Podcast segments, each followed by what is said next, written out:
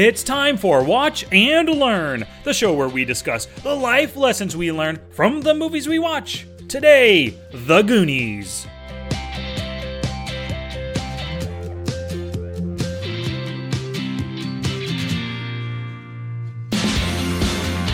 Hey, movie maniacs. My name is Sky, and I'm here again with my brother Dusty. So, Dusty, I have a question for you. Have you ever fought off a killer octopus or set off any booty traps? I've I've actually never set off booty traps, but I've actually placed plenty of booty traps, but they were never very good. Data's Ah. so much better at doing those. Yeah, yeah, yeah. Have you ever? I, I think I've done it with my sons, but or maybe I did it with you too when we were kids. Place a bucket of water on top of a door. Oh yeah. Yeah, that's like the easiest, most common booty trap there is. Yeah, those the booty traps. Oh, that's you know, you mean booby traps. That's what I said. I said Yeah. Mm-hmm. booby traps. Yeah, data is Oh, well, let me ask you before as we're getting started. My first thought comes to mind is uh, there's two questions I want to ask you. So I'm going to jump right into it. Number one, who do you see yourself most like in the Goonies? You know, when you put yourself back uh, when you were what eight years old when you 1st watched it. You know, who did you see yourself being in the Goonies? And now, who do you like the most? Like, which character you do you appreciate the most? I think both of them are the same answer. I think it's Mikey for both. I would see myself as Mikey more so than Mouth, more so than Chunk, more so than Brand. Um, so I'm Mikey more than anybody, and I really appreciate Mikey's like drive to solve this problem that his dad, that everyone's facing, losing the Goondocks. You know, so I really identify and like Mikey. That's a great point. I completely agree with you. So if I were to put myself back, you know, I think I was like six years old when I first watched this movie. Um, I was. I don't know if I was really chubby, but I remember being a little more chubby. And so I was like, I don't like being like I didn't like the character of Chunk until the very end. Like when he starts, you know, he's winning and he he and uh, Sloth actually, you know, go down the the sail with you know cutting it with a knife and all that sort of stuff. And he's captain chunk. Obviously that's really cool. So i wouldn't say that i saw myself but i was like man i'm chubby just like chunk. And so that was one thing. But i definitely uh, saw myself being more like mikey like let's let's get this done. Let's figure it out. Let's um, all work together to you know get this common goal of getting the treasure. And so yeah all all everything combined you know i saw a little bit of chunk in myself because i was chubby. That's only one thing. Everything else about chunk was totally not me just because i was chubby. But then mikey as well. I was like i really like mikey because he was the one that seemed to mo- the most uh, I wouldn't say level headed, but the most normal character. Um, Data was so driven on his his um, you know gadgets and his his things that he has, and then Mouth was just you know loud mouth mouth, um, and then Chunk being doing the truffle shuffle and you know how he is and it, it- just always worried about eating.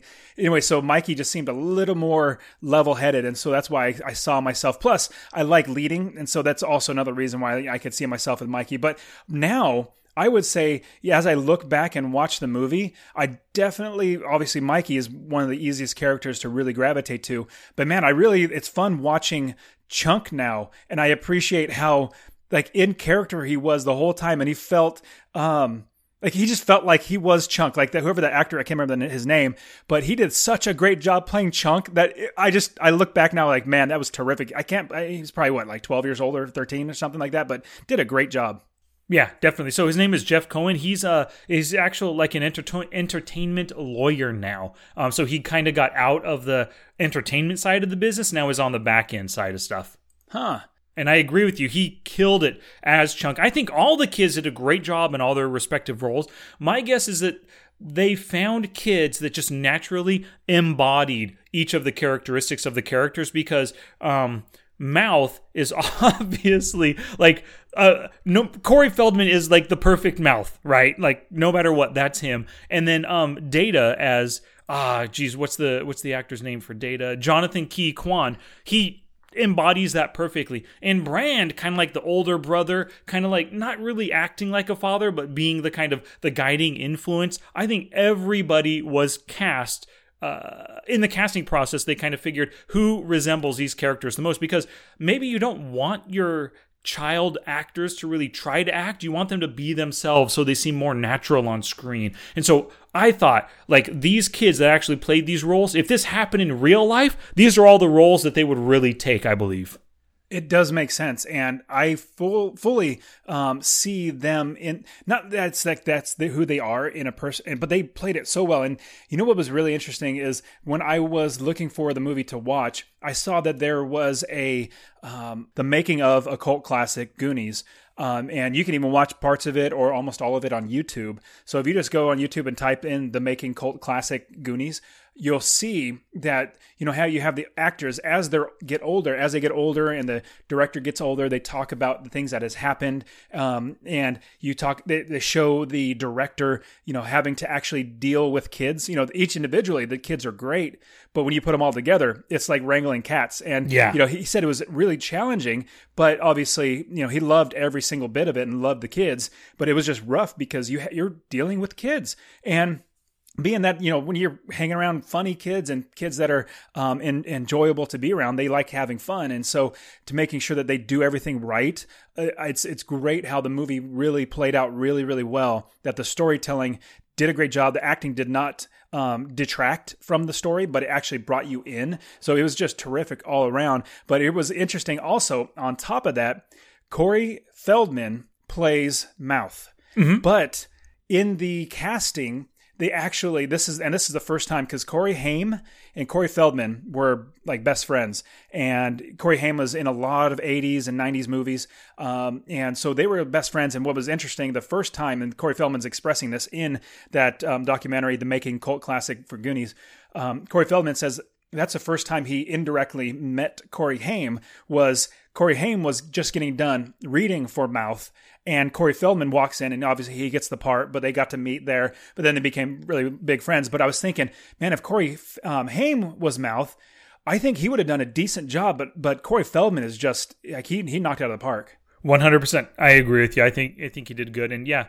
Uh, that, that's interesting that yeah he took the role from Corey Haim, but then later on they they were cast together in The Lost Boys and they became really good friends, and then later on like they each kind of they were both of the same age and kind of like the handsome young Hollywood stud, and so they were both applying for a lot of the same roles. So I would imagine a lot of those, like license to drive and stuff, I bet they took each other's roles here and there, and sometimes uh, they were cast in the same movie together, and they were a lot of fun together. Yeah, definitely. So if anybody loves Goonies, definitely go and watch that on YouTube, the Making the Cult Classic, because you have the actors saying, you know, funny things that have happened or that did happen during the shooting, or the director or Spielberg, or you know, they're just basically talking about uh, making the movie, which is rather fun because it's definitely my favorite movie. Yeah, it's, it's my favorite movie growing up, and I could definitely watch it over and over again.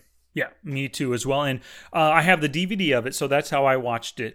And in the DVD, they have the actor's commentary, along with Richard Donner, the director, was there too. So they had all seven of the kids grown up. I think it was like 15 years or 16 years later that they recorded it right at the beginning of the thousands.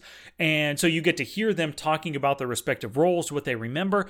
It is kind of a bummer because most commentaries take place, at least nowadays, they take place within six months of the film being released, you know? So the directors, the actors, they have everything really at the top of mind, they can remember a lot. 16 years later, they don't remember as much, but it is fun listening to the commentary, hearing them banter back and forth, interrupt each other's stories. Sometimes stories get started um, by like Sean Astin or Corey Feldman. Someone else pipes in, and then everybody forgets that that person was telling a story. You know, it's just it's just kind of fun hearing them re relive as they're watching the movie through the commentary. Yeah, and I, I definitely um, thoroughly enjoyed learning about the movie because I appreciate the movie so much. Um, it's great you have the the DVD. I'm gonna have to borrow that when I come back into town for uh, Christmas time, just so I can watch all that commentary that you have.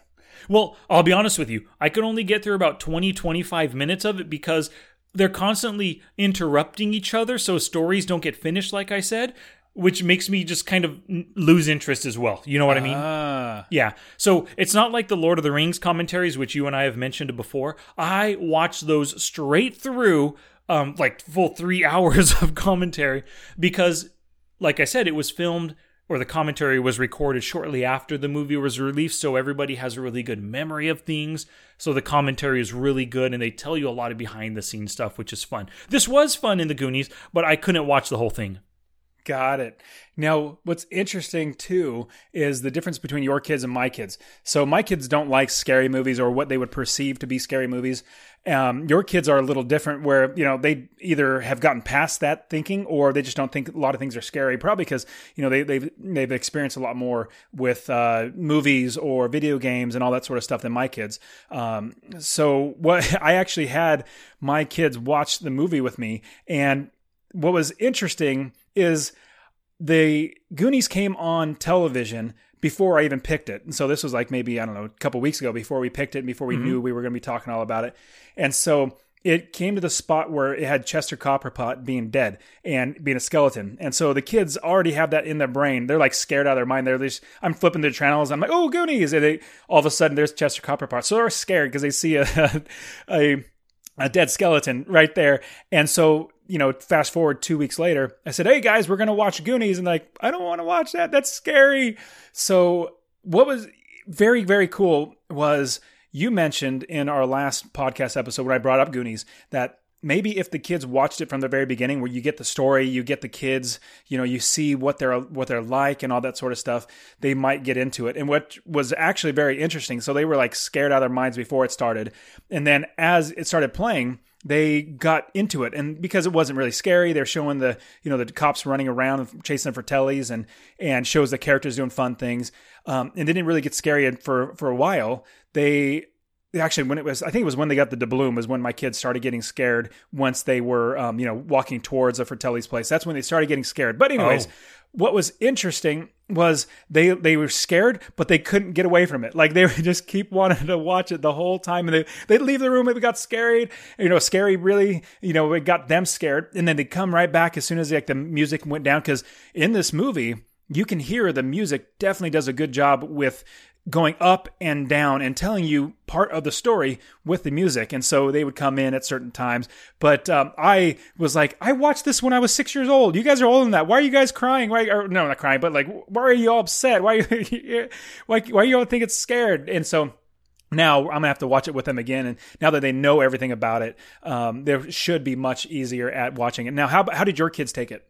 Oh, they took it just fine from the very moment. I mean, we probably watched it two years ago together for the first time. So the oldest was nine, the youngest might have been seven, and they were 100% fine with. It. I mean, we've watched, as you know, I mean, my boys have both seen Deadpool and Deadpool 2 five times each, you know, already.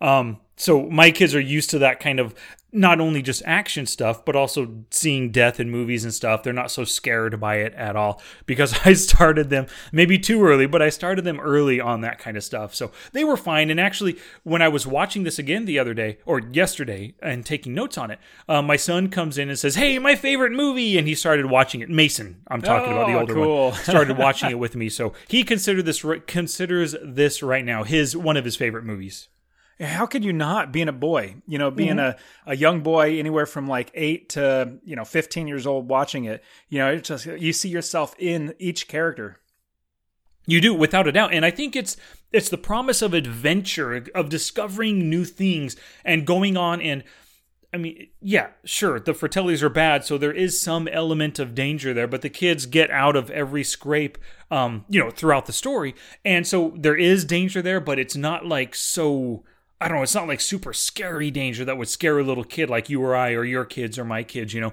It's just a fun adventure movie and I think I think that's what it is. It's the whole idea of going on a treasure hunt and encountering booby traps and stuff that really fires off a kid's imagination. It sure does. I remember you said you watched it three times in one day when you were homesick, mm-hmm. and I, I can't even count how many times I've watched Goonies. You know, as as gotten older now i'm 39 years old watching it again definitely reliving all the storyline and everything you know kind of memory of back in the day when we would drop our own treasure maps and and run around and have fun goofing off and doing fun stuff like that so yeah this this movie is just hands down um, my absolute favorite movie yeah, without a doubt. Yeah. And you know what I remembered as I was watching this again, I remembered a game that you and I used to play in the backyard called Buddies. Do you remember that? No, I don't. No, tell me about it. Yeah, well, we would we would run around in the backyard and we would just imagine that there were booby traps or gigantic pitfalls that we were trying to dodge and we would climb on the fences and act like if you fell you'd fall to your death and stuff and and we were two buddies who uh, basically we were trying to get through an elaborate series of traps together, you know, to find some kind of treasure or to save somebody or something. And I mean, this was probably right around the time when we first watched uh, the Goonies at ages eight and six or seven or whatever we were. That's fun. Now, I, what's uh, interesting is my kids, after seeing talking about booby traps and booty traps, my kids were asking me, and I, I, I, didn't. I'm glad you brought that up because I don't remember being buddies and, and running around. But that's I, I remember doing things like that. So absolutely, and it got me thinking because my kids ask, why do they call it a booby trap? You know, we know the word boobies, and so mm-hmm. when you think a booby trap, like why would that ever be called a booby trap? And do you know why it's called a booby trap? No, I didn't bother looking it up. No. Yeah, so I did a little bit of research and found that you know it's not the the word B O O B I E, which you definitely can spell it that. Boobies. But, yeah, there you go. And so what's interesting is the reason why booby traps was named booby traps was because of a bird called the booby bird, B O O B Y, the booby bird, and what a long time ago, I don't know how long ago it was, but um, sailors would you know try to trap these booby birds for food, and so they would call it a booby trap, and mm. they would make you know elaborate little traps and and ways to get them, and so it just translated from there. At least this is what I've read, which is rather interesting that there's a bird called a booby bird. But um, yeah, so when you translate that to nowadays with kids running around and having fun, we just make fun things that would actually trap somebody, like you said put a, put a uh, bucket on top of the a door. You know, it's half open, and uh-huh. then once it opens, it dumps on the person. That's a booby trap, obviously, and you know things like that are just so much fun. So let me ask you: Are there any booby traps that you guys have, you and your boys have played on your your wife Denise, or on each other, or anything like that? No, well, uh, yes, we have, but I can't. Nothing call. Nothing comes to mind about it. I need to do that. I you know I just need to have fun with the kids, not anything detrimental or yeah. harmful or you know, like destroy property, you know, like at my house, but doing something like you know putting a, a pillow on top of a, a chair or on top of a door instead of a water bucket. Um, a bucket of water and have me and the kids inside the room and call my wife in, hey, come on in here, we need to show you something, and and see it land on her. You know, yeah. it's not going to hurt her, but it's like, oh, hey, we got you, you know, things like that. Mm-hmm. Fun stuff, fun stuff for sure. Hey, you know, when it comes to all these booby traps, I really liked how uh, if you see booby traps in like an Indiana Jones movie, it's like you step on a block and then an arrow shoots out at you, right? That's like a one step trap. I really liked how this movie used the whole Rube Goldberg idea. And they, they kind of set it up in the beginning with that Rube Goldberg opening the gate for Chunk doing his truffle shuffle they use the Rube Goldberg machine, where basically a Rube Goldberg is like a machine designed for a simple task, but it's performed in like an overcomplicated way. So I like how they use that very first Rube, Rube Goldberg machine at the house to set you up for all the different booby traps later on. Because I think you see like three other booby traps that are pretty intricately made, you know? That's a good point. I didn't think about that because when you see it, you're like, why in the world would it, does it take so long? And for me, I see the uh, uh, was it a, a, chicken or a rooster that actually drops egg? I could have swore it was a rooster, but I, I was probably wrong. But well, like, whatever it was, yeah, yeah. And so when the balloon blows up and then pops, you know, every time you have to go back and make sure the balloon's put back on if you want to open it again. But then how do you know that there's an egg as soon as it gets up? You know, all that sort of like as a kid, I'm like, how does that work? Yeah. But then it's fun that you notice that Exactly. It's so elaborate for something so minuscule, so tiny as that. But then you translate that into all the other booby traps that are in the um, in the movie, the rest of the movie with the Fratellis, as well as data setting booby traps. It's just really, really fun to watch. And a couple of the booby traps that the people lay, or the, you know, the pirates and um, uh, One Eyed Willie made them or had them lay, they're really, really overly elaborate in a sense yeah. where it's like, you know, all you got to do is run. You know, these it gives you time to escape Exactly. it's not that big of a deal. The one that I really liked though was the um uh, the piano that was really cool to see that and uh, when they actually had to play the keys and i mm-hmm. was like dumbfounded how they would she would have figured out how to play the keys right but that was a really fun little booby trap there oh for sure it was yeah and i really like how like i said indiana jones movies the well uh, i should say for goonies the whole rube goldberg aspect that was to to pull you in visually to see how these things are working. In other movies with booby traps, they don't care about the visuals. Like they're really interested in the peril that your main characters are in. So this is kind of a different way to look at booby traps than your classic booby trapping movie, you know? Great point. Yeah. Great point. Hey, you know, I want to ask you a question. Okay. Worst line and the best line. What is, what do you think is the worst line of the movie? Hmm. There was one where Sean Astin said something like it was a close, not really close up, but it was yeah, directly on his face. I think he was in. Um, I think when uh, for me, I always was dumbfounded. How did Sean Astin or Mikey know which one was Willie's um, pile of gold when he said, "No, you could take anything, Uh. but don't take this." Mm-hmm. That, now, that's not necessarily the words, but it's the thinking of why he said it. Yeah. But so a- as we watch through the movie, there were a couple lines, but I, they don't come to my mind. You might say it, and I'll probably be like, "Oh yeah, that's great. Go ahead." Yeah, here it is. Andy, you goonie! That's the worst line of the movie, let me tell you. Well, you know what? It, it is. Um, it- I when I hear that line, and especially when I heard it again, I laugh at Troy every time. At Troy, yeah, Yeah. Um, so the reason why is Goonie is a is a derogatory word for some, but it is they own it as a badge of honor. You know, the, the boys own it as a badge of honor. So Troy is saying that, calling her a Goonie when she literally said, "I'm not a Goonie. I want to go home." Mm-hmm. You know, so she he's saying, you know, you're you're basic or Troy's saying that you're dead to me. But I agree, the way it's said, it's just like, oh, that's that's that's sad. Yeah, it is sad. And what do you think is the best line of the movie? Hey, you guys. that is a good line. That is That's, a good that's line. my favorite. I, I Yeah. always remember that. My favorite is at the beginning, uh, towards the beginning, when the after the statue fell, and then uh, Mikey's mom says, "What is that?" And then Chunk says, "Oh shit, what?" That's my favorite line of the movie Chuck right there. Play that off so well, or you know, the Yeah. actor. He did such a great. Like his face was like, oh my goodness. He knows that he just got found out, and Yep. oh, it was so great. Yeah. So those are my two. The worst line and the best line in the movie are those two right there. Ah, yeah, yeah. So, um, that's, there's so many iconic lines in that that my brain automatically goes to. Mm-hmm. Like when Mouth is using his tongue to stick through the uh, the painting. Hey, give me a little wet, wet liquid kiss. Like- Things like that all throughout the movie just reminds me so much of the childhood. It's it's terrific. It is terrific. Uh, speaking of reminding, you know how uh, Chunk spills his guts to the Fratellis in front of that little blender with the tomatoes in it? Uh-huh. Um, that totally reminded me of Weasel, of T.J. Miller's character in Deadpool 2. Just as soon as um, uh, uh, Cable started saying, "This is what I'm going to do to you," and he goes, "Nope." Like, This is what they're doing. Here it is. Da, da, da. He doesn't even he doesn't even get to the torture. Just the idea of torture makes him spill his guts. You know. Absolutely. And what was and and Chunk did that. He said they're in the fireplace. Like where did Yeah. they're in the fire? he didn't even try. yep. Yep, I love that. Just the, the just reminded me of Deadpool, you know, which of course stars our own brand um, in Deadpool 2, of course, as Cable, you know. Yeah, absolutely. Josh Brolin, he's been.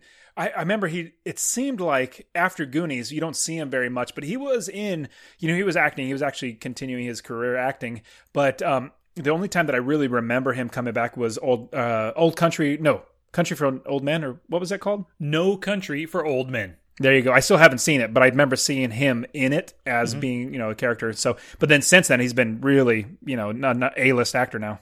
Yeah. Oh, without a doubt, he is, and I think he's one of the best men. Have you? There's a really good movie right up your alley. I think I watched it on Netflix. It's called The Legacy of a White-tailed Deer Hunter. Have you heard of it? No, I haven't. Yeah, he plays a character named Buck Ferguson who is all about deer hunting. He has his own TV show. He has his cameraman that he goes out on hunts with, and it's just it's it's a really funny movie, really kind of endearing him with his son who uh, he's just you know going on a hunt with his son to catch the legend legendary white-tailed deer. Um and uh, it's just a really good movie. I don't know that you have Netflix or not, but it also stars Danny McBride. It's totally worth it. And being a hunter yourself, this movie's right up your alley. Um, uh, what was it called again? Legacy of a White Tail Deer Hunter. Very cool. And actually, what's interesting is tomorrow I'm literally going to go hunting. So for yeah, so for a week and a half, I have uh, deer tags for white-tailed deer. Oh, actually, yeah, nice. Yeah, so literally tomorrow I'm taking off to go hunting for a week, and yeah, I'm I'm super excited for doing it. Um, I I don't know if I'm going to get anything. Obviously, hunting's hunting. It's not you know like catching or anything like that. Like it, you literally have to do a lot of hiking, a lot of um, using your binoculars to find the deer and and actually shoot right. But you know, I don't hunt for. I, I love getting the deer, but really it's to provide for the family, get meat, but it's also the fun of the hunt. You know, the thrill of the hunt. And then you know, if there is ever a zombie apocalypse, I know how to hunt for food. You know, Yeah. so everything wrapped up. But yeah, so I'm gonna have to check out that movie. Totally, you do. I recommend it. Hey, one thing I want to mention is um, uh, Mikey's dad's attic. If you go up to an attic like that, that is the perfect place to spark a kid's imagination, right? It makes sense that they see all this crazy weird stuff, these weird electronic things, all these old posters, all these old. Um, there's like an even what is it from Big Miss the Zoltar kind of like a you know boardwalk game there up there so much stuff it makes sense it would spark a kid's imagination they find this map so now it's time to go on a treasure hunt i loved it Yeah, it was a great way to set it all up. And then you basically have the key or the doubloon there as well as the map. And so really, really super awesome. And I it's fun seeing Chunk break things and, and Mikey knowing that he's going to break something. Yes. You know, it's just yeah, the, they the storytelling throughout the whole thing is great. And what was interesting is as I was watching that making a cult classic documentary that it had other scenes that we didn't see and I wanted to bring up so I remember growing up watching it, just the theatrical version of it, and you always hear Data say, say at the very, very end when he's meeting with the sheriff, you know, the octopus was very scary. Mm-hmm. Like, what octopus? What is he making that up? This is Data. This is not Chunk. You know why? Why? But apparently there was an octopus, right? yep there was there was a scene that they cut out as soon as they splash down from those slides they get attacked by an octopus before they're able to board the ship So why do you think, or do you know why they cut that out? Uh, my well, my guess is just for timing, or I saw it once a long time ago. That scene, I don't remember if it looked realistic or not, but maybe it looked fake and stuff. Maybe just for timing, but it's just it's just kind of an unnecessary thing. Maybe like we see the ship, let's get to the ship. Let's not put something else in front of the boys or in front of the Goonies before they get to the ship. You know what's interesting? If you go to YouTube and you type in Goonies octopus or something like that, Mm-hmm. you'll see somebody's actually put the clip up there, which is great to see. Um, what I found was the octopus was way too big. I mean, it was rather huge, and octopus hiding out inside. And this is my thinking as I'm watching it, why they would potentially cut it or did cut it was it wasn't it, it was out of the normal of like the storytelling was somewhat realistic all throughout Yeah. and having it just a gargantuan octopus that nobody has ever seen before like it's it's basically they're making it up it just throws a big wrench in it and That makes it- sense. Yeah and the way that they get out away from the uh, the octopus isn't horrible or anything meaning like you know actually plays out somewhat okay but it's been like maybe three or four years since I've, I've seen it. But yeah all that combined it just seemed like it was something that's implausible in a movie that's very fun and very um, plausible throughout the entire thing. Yeah, you know, now that you mention that, I bet you in the beginning, in the attic, when Mikey is telling about One Eyed Willie's story and the legend of One Eyed Willie, if he would have mentioned like, um, uh, and One Eyed Willie was rumored to have a gigantic octopus on his side. If that was mentioned in the beginning, maybe the octopus would work later on. ah i didn't think about that yeah but that makes sense Yeah, yeah. Um, so like I understand what you're saying. Like the whole octopus idea is maybe a little bit nonsensical. There's a few other things. I freaking love this movie, but there's plenty of stuff that's nonsensical or like slapsticky, like the whole tennis club plumbing antics, you know, or brands popped tires. We all know. Yeah, you can let the air out of someone's tires, but it's no big deal. You just pump it up again, you know. Um, and on top of that if you just take out that uh, if you take off that cap it's not going to release the air you Yes. actually have to push the button Yeah, true that. Like it's like they made that idea for people who've never ridden a bike before, but the majority of your audience are young boys who all they do at this time of life is ride bikes, you know? Yeah, and thinking He should have of- just whipped out a little pocket knife and stabbed the wheels. I was thinking that too. Like Mm-hmm. that. Obviously, that's a, a, uh, they don't have knives, like they don't have any weapons on them. So doing that would be uh, could be a little out of character, but I completely understand. All he had to do was pump it back up rather than taking a little girl's bike. Totally different. Like I would take the extra three, five minutes to pump up my tires. Yes. Than I mean, even check to see. You know, he walked out, saw his tires were flat, but shoot, try to pump it up as Yep. opposed to taking a little girl's bike, which would be even worse. And so that plumbing scene when you brought up. The plumbing doesn't work like that, and so when it when it when it did that, I was like, as a kid, like, yeah, that's totally real. I bet Yeah. that happened, and that's so awesome, and I was so excited about it. But now looking back, now I was like, uh, plumbing absolutely is not like that. Number one, it doesn't act like that. Number two, it's not buried like that. Like you would think that somebody actually laid those pipes would see this huge underground area, and it's just you know a couple of other. I, I'm not going to keep going into it, but yeah, it's just interesting. Now I'm looking back and I'm like, oh, this is really kind of out there. Yeah, yeah. And there's other things too, like Brand cannot let go of Troy's car, or the fish heads popping up and scaring the girls, or Data's gadgets, like the pinchers of peril saving his life, you know, those little plastic pinchers. But whatever, like, as a kid, like you had just said, I accept it as a kid and I'm fine with it. And as an adult, I realize how mm, illogical it might be or nonsensical, but I still accept it because this is a movie. I really think this movie was made uh, to entertain kids 8 to like 14 years old, you know? Yeah, and thinking of the pinches of pow, seeing how powerful those pinches of pow were, you know, being able to catch him as he's you know falling down to his death, and it grabs and it holds on. But then at the end, where he gets, I can't remember the uh, uh, one of the Fratelli boys, um, it, the pinches of pow actually goes and grabs into his nuts. Yep. I mean that dude, if that pinches of pow could save him, those are some monster pinches of pow, and so he has got to be hurting really bad right now. Yep, for sure. So you you think he says pinchers of pow? I always heard pinchers of peril. Oh.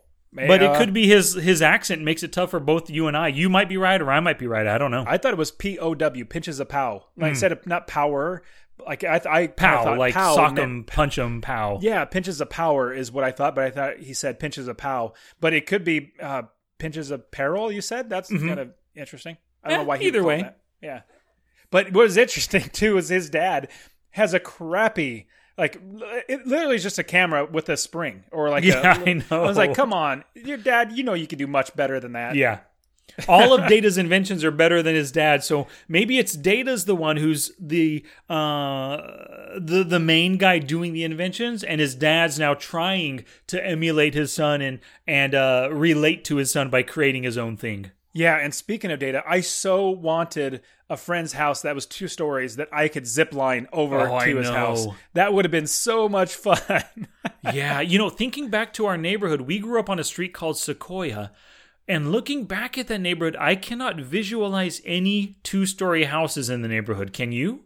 no, no, it was all single story. The only thing that I thought of was we had a huge tree in our backyard, and our stepdad built a, a tree house Mm-hmm. up there. And I remember Billy's house was caddy uh, or like a corner behind Mm-hmm. us, so we could have built a zip line from our house to his house.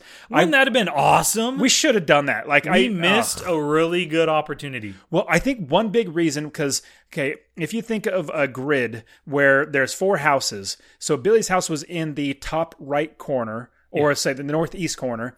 Um, the southeast corner was, Was us. No, no, no. The southeast corner was somebody else. Oh, southeast, southwest was us. yes. Southwest was us, and then northwest was somebody else we didn't know. But northeast being Billy, southeast being somebody we didn't know, they had a pit bull. And they had a pit bull that it was we were obviously scared of, and you almost got your hand ripped off. You could have died if you would have flipped over the fence. You want to tell that story? Yeah, totally. I was climbing on the fence like an idiot with a with a dog jumping up trying to bite me on the other side, and I kind of slipped. My hand went too far down on the other side, like my chest was resting on top of the fence with my arm hanging over. The dog jumped up, bit my finger. I still have a scar on the um I guess ring finger of my left hand where the dog bit. I think I got nine stitches, um, if I remember that right. And and that was I was being an idiot for jumping up on a fence that on the other side was a an aggressive pit bull. But yeah, I know what you're saying. If we would have put a line up there, a, a, a slip line or whatever it's called, and then gone and then fallen down in their yard, I think it could have been trouble. Well, definitely, I think you would have died if Yeah. if you actually flipped over. Like that pit bull was so aggressive. I mean, literally, I mean, it was bad. It was really, really bad. Anyways, if you would have flipped over, I think you would have been gone. So I'm so glad that didn't happen. And as well as that zip line would have been awesome if that stupid pit bull wasn't there. Yeah, totally. But it was all my own fault. I can't blame the pit bull for me being an idiot Oh, climbing on a fence on the with the pit bull on the other side. Yeah, absolutely. But I do blame pit bulls in general. They're very aggressive. I'm not. A, I love dogs, but pit bulls. They're just inherently aggressive. Like a black lab or a, um, a golden retriever, they're not aggressive. Like they'll, they'll lick you to death. But a pit bull is absolutely aggressive. And so if you have, yeah, if you have somebody that doesn't care for the for the pit bull, actually treats them bad, they get even worse. And so, yeah. Long story short, I'm glad you still have your finger and you're still alive because that could have been horrible. Yeah, it could have been for sure, for sure. Um, you know, this movie you talked about a few of those like nonsensical stuff. It also had a ton of different movie tropes, and the one movie trope I want to point out is we have in the character Troy and his friends, we've got a classic jock or preppy jerks in the movie, you know, to be the uh the the the enemies of our Goonies. Yeah, and what was funny is when he and when he's sitting on a toilet and it pops him up straight through the ceiling, which is super fun to watch. Um, you can even li- literally see now that you're watching for it, or you can watch for it. You see the pole, you know, pushing him up. Yeah. you know, you can kind of see that it being older now.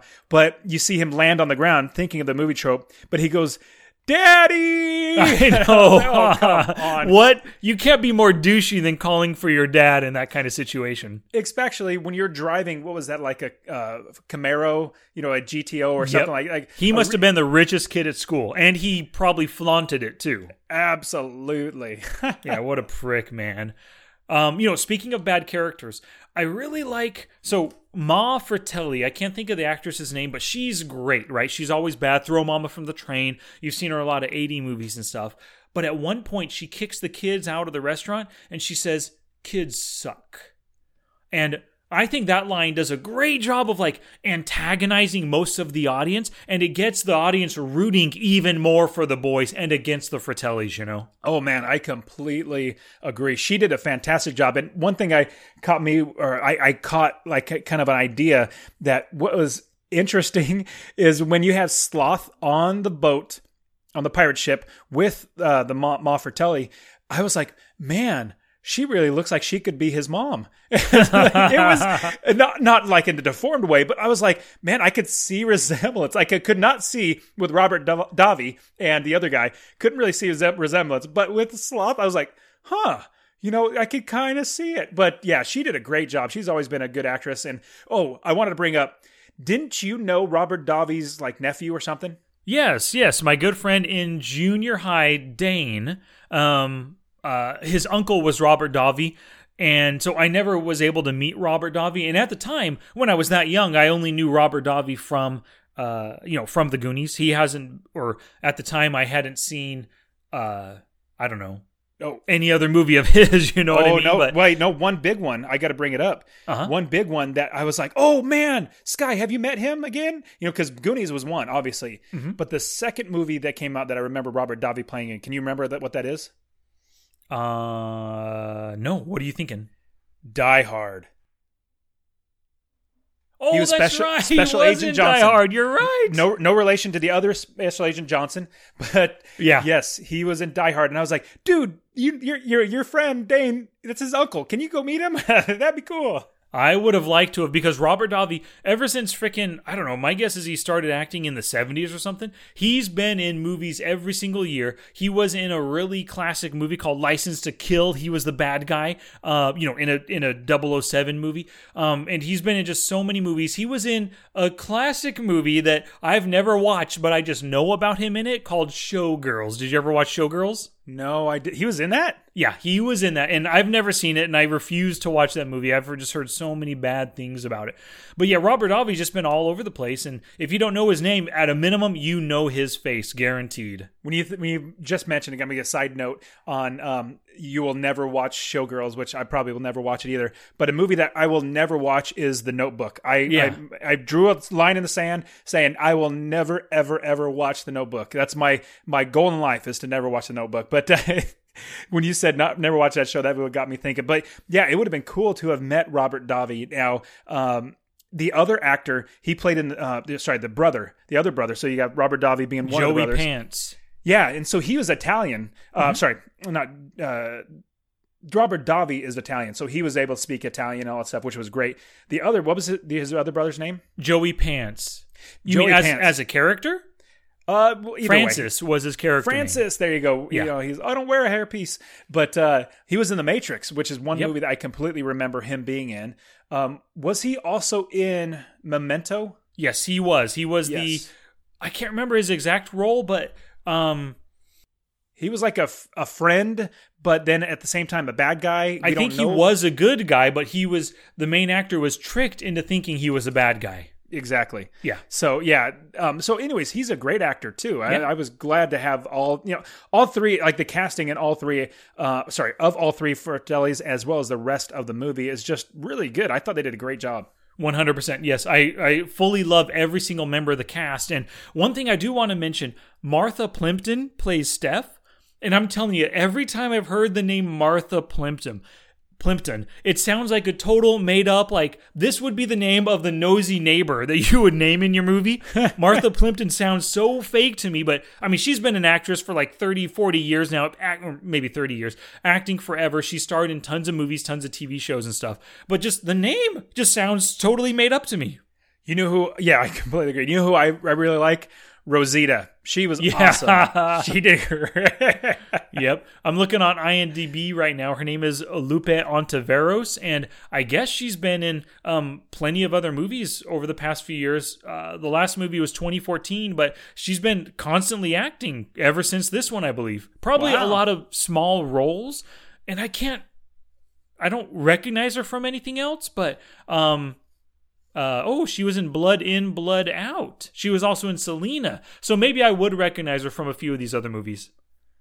now, what did you think about having Cyndi Lauper it being the boys uh, a song for a boys movie? I love that song. And I remember back then, right now, we don't think much of Cyndi Lauper. Oh, she was an 80s hit. She's a one hit wonder, quote unquote. She's done now. But back then, I think she was. She was like the it girl in when it comes to music, the it music performer, and everybody wanted her for their movies. Their wanted her songs for their movies, and I thought it was perfect. And I remember watching this and loving this song. I didn't think anything bad about it at all. So the first time, yeah, I, I'm right there with you. Cyndi Lauper was definitely huge um, back when the movie was either getting made or thought of, and so I remember watching uh, that uh, making of thing that they said that they Spe- Spielberg or uh, Richard Donner, the director, invited her to come out to the scene, uh, you know, actually where they're they're filming and all that sort of stuff, and because she's actually going to write the song for the movie, like it wasn't a song that she wrote and then they just picked it up and put it on. No, they she actually wrote the song for the movie. But yeah, so all the boys were big fans of hers, um, or it seemed like the, the majority of them were big I fans think of back hers. then everybody was a fan of hers. Yeah, because obviously she had so many big hits. Um, uh, and just her personality, she was re- really a loud person, not loud, but like She was like boisterous. fun and quirky personality. yeah, exactly. Yeah, you could see her coming a mile away, and yeah, she's and so that was really really interesting. And um, I- in listening to the dom- documentary, they, um, Corey Feldman said that they the, all the cast, uh, the boys hated that song when it was first played. Like they Oh, literally, really? yeah, they hated the song. Everybody said it was horrible. But now when I think of Goonies, the the um, I can't remember what I don't know what type of instrument it is, but it's like sounds like not like bongos, but like the um, you know, you hit um, you hit some sticks on these these metal. Uh, I'm just A rambling. xylophone? Xylophone is that what it is? Uh huh. But anyways, it's that part where it's like bong bong bong bong, bong and and and, and she's saying Goonies in the background. That's what when I think of the movie Goonies, that song pops right in my head, and it fits really really well. I think it's also because I love the movie. Number one, number two, it just it goes all right like it tells a story, just like the rest of the soundtrack tells a story really really well. So all that combined really helps me to think. Man, it was a, a huge hit for Cyndi Lauper, but then it also fit really well with the movie. Hundred percent, hundred percent. Um.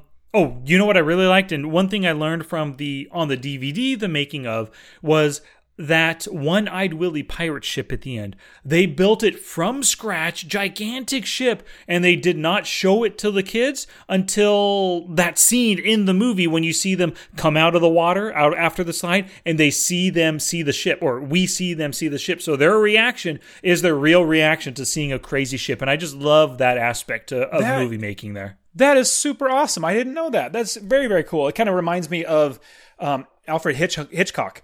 You know, he he would do things like that to his actors to get their real reaction. And Yes. if you think of Psycho, where the murder scene where you know the, the ladies in the in the tub and or in the shower and she gets stabbed and you hear that authentic scream that really really loud scream well what it was was um, to get that alfred hitchcock put ice cold water in there so when it was time for her to scream the ice cold water went through and she screamed and it was Oh, a no way. curdling scream yeah That is so smart, man. Absolutely. So, being a creative director to get authentic movements and facial expressions and all that sort of out of out of your um, uh, your cast, that has to take a lot of creativity.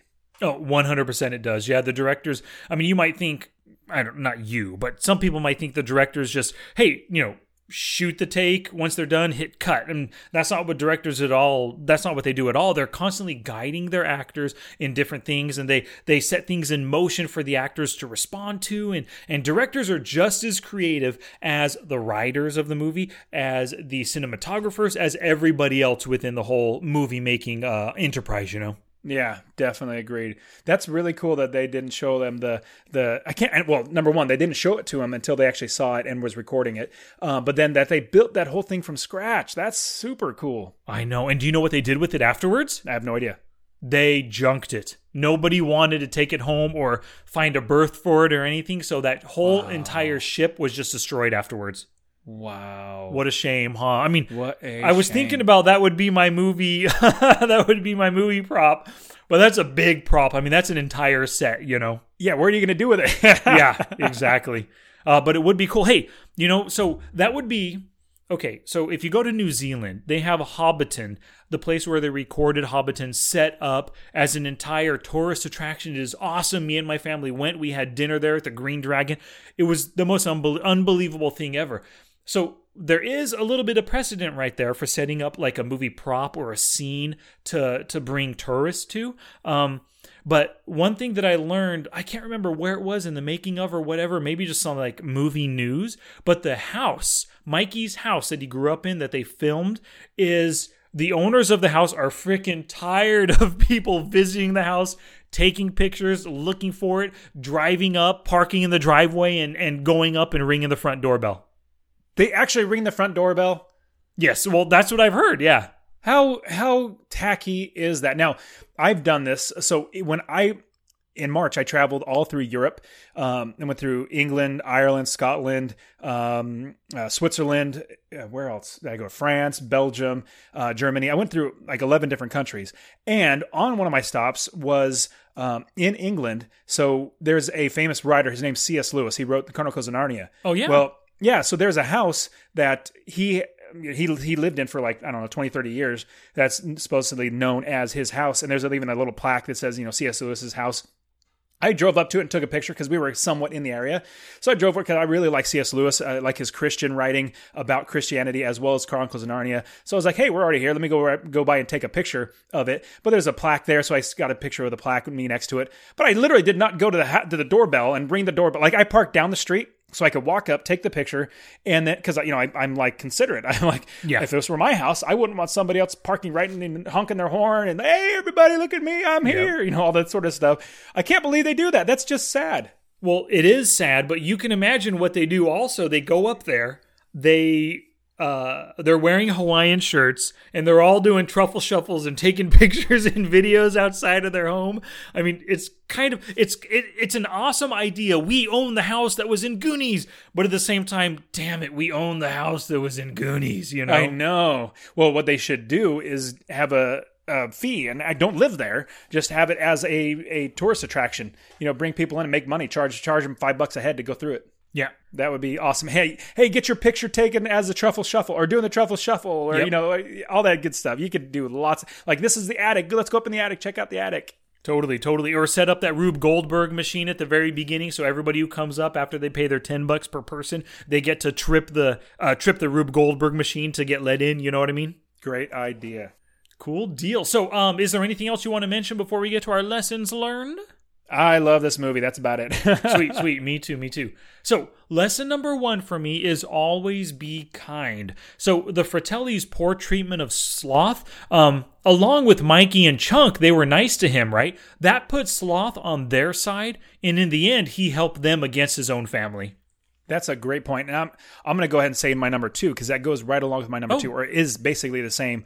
Um, number two is never judge a book by its cover. There you go. and Sloth became Chunk's best friend, and you know live with him now. And I think that's a great storytelling, especially for kids our age. You know, we it's our age uh, when we watched it, but you know it's easy for kids to pick on you know people who are different. Um, it's easy for kids to you know like the big term now was oh you're bullying me. Well, bullies oh whatever. It's not a big term for me. I don't really care. You know, but just, just don't be a jerk. And so when you're not being a jerk to people, you're actually being kind to people, like you said. You're not judging a book by its cover. Hey, this person looks different than me. Let me, um, you know, treat them differently or poorly. Absolutely not. You can't can't do that. You need to do uh, do well by people. And so, yeah, never judge a book by its cover. Same thing. Be kind to everybody. And how Sloth then became a best friend for Chuck. I mean, you you may be hurting somebody that could be your best friend. Totally. I love that lesson. I love it. Uh, what was your first lesson since you skipped it?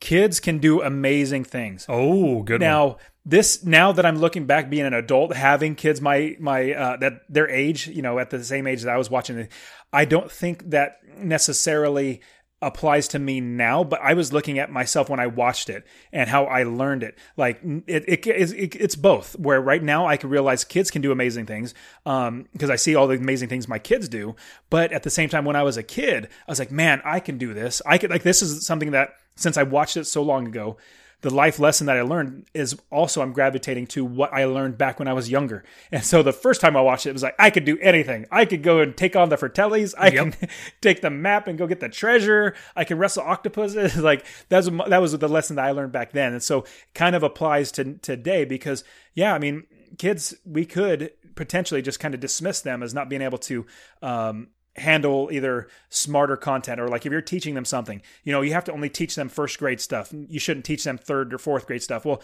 i completely disagree with that. I actually homeschool all four of my kids or like my wife does. She's hard work and she does all the hard work.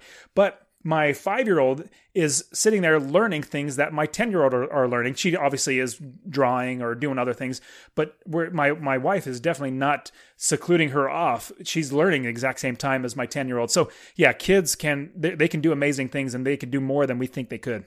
Totally. I agree with that. I love that lesson. Um, my second lesson is don't let good opportunities pass you by. So the Goonies, they had plenty of chances to like end their journey because of the danger, right? But they didn't, and they succeeded as a group of friends. They beat the Fratellis and they saved their neighborhood. So uh, this was the perfect opportunity. If they would have passed it by within a few days, they would have been split up and never seen each other again. Mm, I completely agree. I thought you were talking about being Troy and using the mirror to look down the that too. That's that's the second part of don't let good opportunities pass you by. Yep.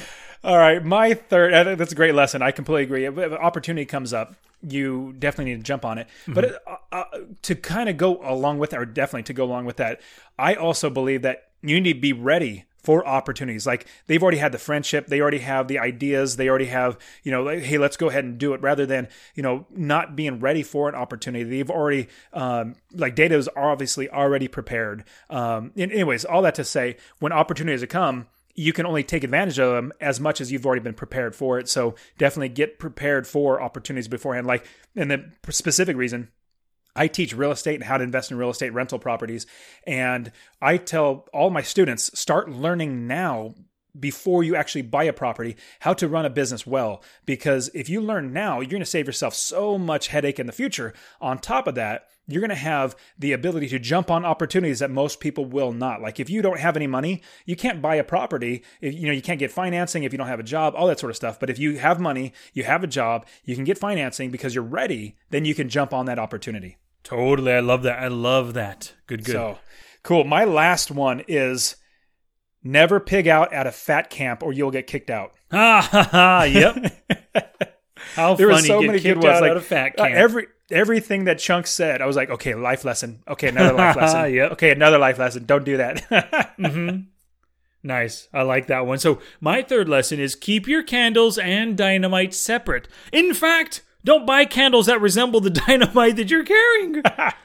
you know, come on, Chester Copperpot. You freaking, you're not a treasure hunter I would try to emulate. That's for sure. Absolutely. And how in the world did he have one boulder fall on him and not the other ones? He was really good at making those booby traps work against him. Yeah, well, my whole idea, I thought about this same thing, and my idea is just that he was just, uh, he just sat there and was thinking about his next move, and then the booby trap itself just failed, and the rope uh, ripped or the rope tore and, and crushed him right there. I, I don't think it was a booby trap set off. I don't think. Yeah, because all of them fell down sequentially after the rope broke, you know, cut Yeah. was cut, and so it makes it like, how did that one? It, it, that was. I think it was bad luck. Oh, okay. I mean, that's my explanation for it. After you know hundreds of years of it not, it all of a sudden, right when he sits down to to you know eat a sandwich, Yep, that's what it was. Have one of his smokes. He had to, an old pack of cigarettes there that mouth found. So cool. All right, so I would. I'm gonna guess what your movie rating is. Oh. it's probably the same as mine. Uh huh. So I believe you're gonna give it a hundred. Hundred percent. It is a one hundred. Yes, absolutely. Same here. 100%. Now, here's what I wanted to ask you. If you had never watched it before and you had never lived through it and all that sort of stuff, and it came out and you were, you know, you're 40 years old now, you were 40 years old and at the time it came out and it came out, what score would you give it then? Um, I would probably still give it somewhere around ninety because I really think I can put myself into my young kid's shoes, and I I can realize that this movie was made for young kids, right? Um, uh, teenagers between or teenagers, but I mean little kids between ten and fourteen years old. I can put myself in those shoes, and I really think that I would view this. Um, I don't know. I would just see all the I would see all the great things about this movie and all those little things that we mentioned uh, before, like the nonsensical stuff. I can overlook those and see the value that a young kid would have uh, in watching this movie. I would give it at, at a minimum a ninety if I watched it now. I, you know what, I, I agree with you on that, and this is this is my thinking. Is if you think of the movie Home Alone, mm-hmm. the first Home Alone was pretty decent. It towards the end got really slapsticky, but the storytelling was pretty decent, and that's a movie I could watch again. Like it wasn't specifically made for only for children or you know kids. Goonies, in the same light, is not made specifically for children. There's adult, you know, humor in there obviously as well. But when you get to the other Home Alones, like Home Alone 2, 3, 4, or however many they have, they get so slapsticky that's just for kids. Like I would not watch them because like this is just so silly. Um, Goonies is definitely not a slapsticky, uh, kid only type of movie. Like it appeals to adults. And so as I'm watching it as an adult, there are some things like, oh yeah, that's kind of kind of quirky, but I still would say, you know, I would probably give it like an, an 89 to 90 if I have never watched it before because the storytelling is really good and the the characters, all the actors, everything worked out really, really well. But I would say I probably the reason why it's 100 for me is because nostalgic and watching it and watching it through my eyes as a little kid. But I completely agree with you in, in your direction. So I probably get 89 to 92 or something like that. But because of all the history and how terrific we remember it, 100 for me. Nice, nice. I like it. I love it. I love it. So you and I, of course, we can't give it anything but a hundred. We chose it as our number one most childhood defining movie. You know. Exactly, exactly. And I'm so glad we picked this one. It, it was it's it's a great great one to watch. Cool beans. So let me see here. My Monday morning quarterback. Uh, it comes like 25 minutes into the movie. The Fratellis, or Ma Fratelli in particular, should have kicked the kids out of the restaurant right then and there as soon as they came in through the door. Don't give them a chance to discover anything. Don't give them a chance to possibly see your son sloth or to get an idea that there's uh, some hinky stuff behind the scenes. The kids walk in, get out, we're not open, and then be done with it. Absolutely. You say, hey, Do you have a pecker? Go go go pee outside in a tree. You're not going to go down there. Where, Exactly, yeah, this is yeah. So completely, completely agree that um, she should have done that. But what's interesting is you took the uh, bad guy perspective. You know that was really really cool because I didn't expect that. You know, try to figure out uh, what the bad guy could have done differently to make it not be so bad, or you know, actually make it out that they win. And what reminds me is when we were younger playing with like GI Joe or Transformers or any any toy whatsoever, you were usually the like the the Decepticons or you know Cobra, and I was always GI Joe or Yeah. you know the Transformers, the Autobots, and so you were always taking the negative side, and I was always taking the positive. I don't know why it just uh, you know always worked out, but um, yeah, that's cool that you picked that as the money morning quarterback. Mm-hmm. So my money morning quarterback is thinking of you know trying to help Chunk and uh, Mikey, Data, and Mouth not actually, you know, get in trouble or follow through with everything. Take their time, get all the money, and get out without having the Fratellis on them. It is really, if I boil everything down, Chunk escaping was good, but then as soon as the car pulls up, he just starts blabbing away. And he's just, you know, talking, oh, oh the, people, Fratelli's killed somebody and blah, blah, blah. And he didn't know he was talking to. So if Ma, Mal, or sorry, Chunk would never have started blabbing and just made sure it was safe to talk to the person and, you know, don't give away all the goods right away. If he would have done that, wouldn't have been a problem. Like he would have been said, oh, you're Fratelli and, and, and, you know, hey, I'm lost. Can you help me out? Like we tried to leave home, or we, were trying to go home, and I'm lost. I lost my friends, and then who knows? He might have just dropped him off. You know, it seems like that would be a great thing that now the Fratellis would never have been on their trail. Love that idea. Now, there are three movie props in there that are Oh. ideal, or not ideal, but like iconic and kind of stick out in my mind. Okay. So I have I have three that I would say since it's my favorite movie, I would want all three. So I'm going to pick all three. But I'm going to give you the first da- stab at what's the movie prop that you would like to have. I think uh, the one prop would be One-Eyed Willie's skull, not the full skeleton, but the but just the skull with the eye patch. Wow, that's what you picked, huh? Yep. that is a tad bit morbid for me, but hey, that'd be fantastic having that. So the three for me, obviously the map. Mm-hmm. That is easy to see. Second would be the doubloon, and then third would be the skeleton key. Yeah. Th- those would be super cool to have because you'd be like, dude, this is from Goonies. This here's the map. Here's the skeleton key. Here's the doubloon. This is what got them to the treasure and all that sort of stuff. Yep, I agree with you. I thought of those exact same three things, but I specifically chose One Eyed Willie's skull because that kind of wasn't the obvious item, you know? But you would want to have that in your house. Yeah, I wouldn't mind that at all. That would be awesome. One Eyed Willie's skull. He didn't have a uh, like a pirate's hat. He had a pirate's bandana on along with his eye patch. I think that would be awesome. If, as soon okay, so all of those items that you just mentioned, the map, the uh, brass skull key, and the doubloon, those are all instantly recognizable as Goonies. I think the skull, especially with that eye patch with the four emeralds or five emeralds on it, I think that would be just as instantly recognizable. I, I agree. And I wanted to bring it up, and I didn't think about it until now. And we're definitely getting way long because it's our favorite movie Yeah. in the podcast. But hey, oh well, if, if people have made it this far, you guys are awesome for making it. Yes, thank you very far. much for listening this far. exactly. Because this is, is just fun for us to go through this. Now, when One Eyed Willie, his uh, when Mikey lift up his his patch, you see the skull was was actually. Um, uh, It was grown over, like his eye socket didn't develop. Yeah, it was never there. He literally never had an eye. It's different than what I would have thought was. And and it could be just because of storytelling. You know, a skull or a skeleton skull that has a hole. It looks like okay, you don't, you have no clue that he actually had his eye stabbed out, or you know something bad happened to his eye.